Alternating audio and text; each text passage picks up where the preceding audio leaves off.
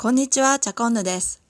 この番組は勝間和代さんを崇拝するチャコンヌが自分の好きを語るをテーマに徹底的にマニアックな話や人生を豊かにする知識をお伝えするチャンネルです。ということで今日なんですけれども皆さんコーチングを受けたことありますでしょうか？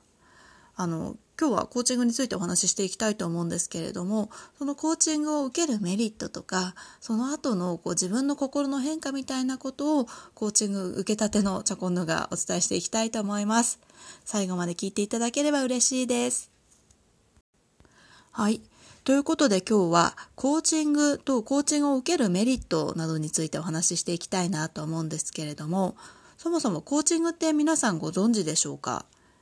えーと、これちょっとコーチ A アカデミアの方からの出展なんですけれどもコーチングとは目標達成に必要な知識スキルツールが何であるかを棚卸ししそれをテーラーメイド過去個別対応で備えさせるプロセスであるというふうに書いてあります。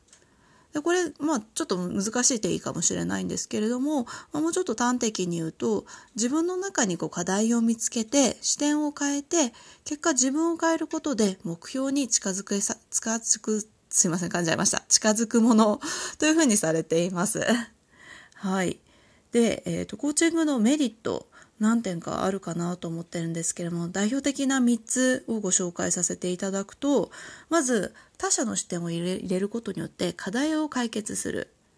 そして目標を達成する。で最後に成長を促進させる。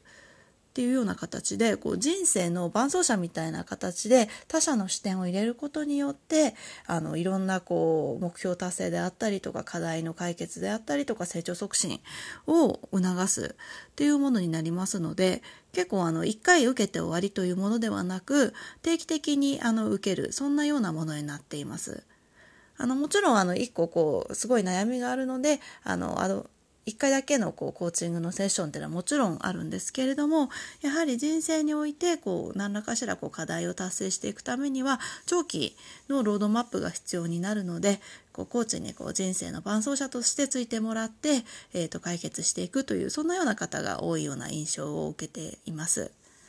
で私もあの実際にあの定期的にあのコーチングあの受けておりまして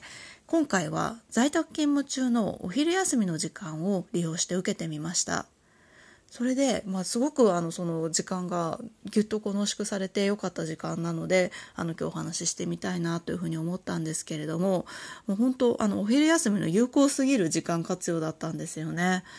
あの1時間でこう新しい視点を入れさせてもらってもうリフレッシュもできましたしあの新たにこうやるぞっていうやる気が湧いてきたのをそのまま午後の仕事に持っていけるというそんな効果も感じることができました。でやっぱりあのコーチング受けるメリットって自分がこう目隠しの状態になっているような時に強制的にこう左向いてとか右向いてみたいな感じで別の季節景色を見させてくれるところにあると思うんですよね。でそれをちょっとこう煮詰まった例えばあの昼休みなりに受けることでそれがまた午後に活かせるっていうのがものすごく新鮮な体験でした。っていうのも結構今までコーチング受けてきたのが夜あの私受けているのは Zoom というあの会議システムを使ってあの受けているんですけれども夜受けることが多かったので、まあ、夜内省タイムというような形でコーチとお話をして、まあ、出てきたものを、まあ、明日以降に生かすっていうような形ではあったのですがそれをお昼に時間をシフトするだけであこんなにすぐ実践できるんだっていうことが目から鱗の発見だったというのが今回のコーチングの体験でした。あの全然もちろんあの夜でもその後内省してあのそれをまた次の日から生かすっていうこともできるんですけれどもあの本当に時間を変えるだけでこんな発見があるっていうのは自分の中でも結構びっくりしたことだったので今お話をしています。はいで結構今あのコーチングあの対面ではなくてあの Zoom でご提供されているコーチの方もたくさんいらっしゃいます。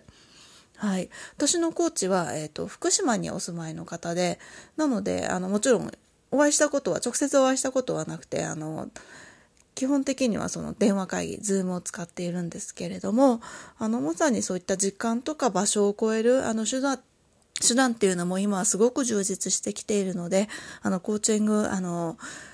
まあ、手始めにこうコーチング何か受けてみたいなっていう方はあのいろんなところでご提供されているので探してみるのいいんじゃないかなと思っています。はい。ということで、コーチング、あの、私は自分のこう定期的なメンテナンスにはすごい必須な、あの、ものだっていうふうに考えていて、今まで結構何人かのコーチにお世話になってきています。あの、悩んでる時間ってやっぱりこう自分がこう閉じてくるというか視野が狭窄してきて狭くなってくるっていうのはすごく感じているので、そこにあの他人の力を借りることで、あの、積極的な解決に導く方法がコーチングだと思います。あのもちろんあの今悩みがなくて解決したい悩みがないような場合でも自分のこう心のメンテナンスとか目標達成をするための軌道修正みたいなことにもコーチング使えるかなと思っているので未体験な方は是非あのいろんなとこで探してやってみてください。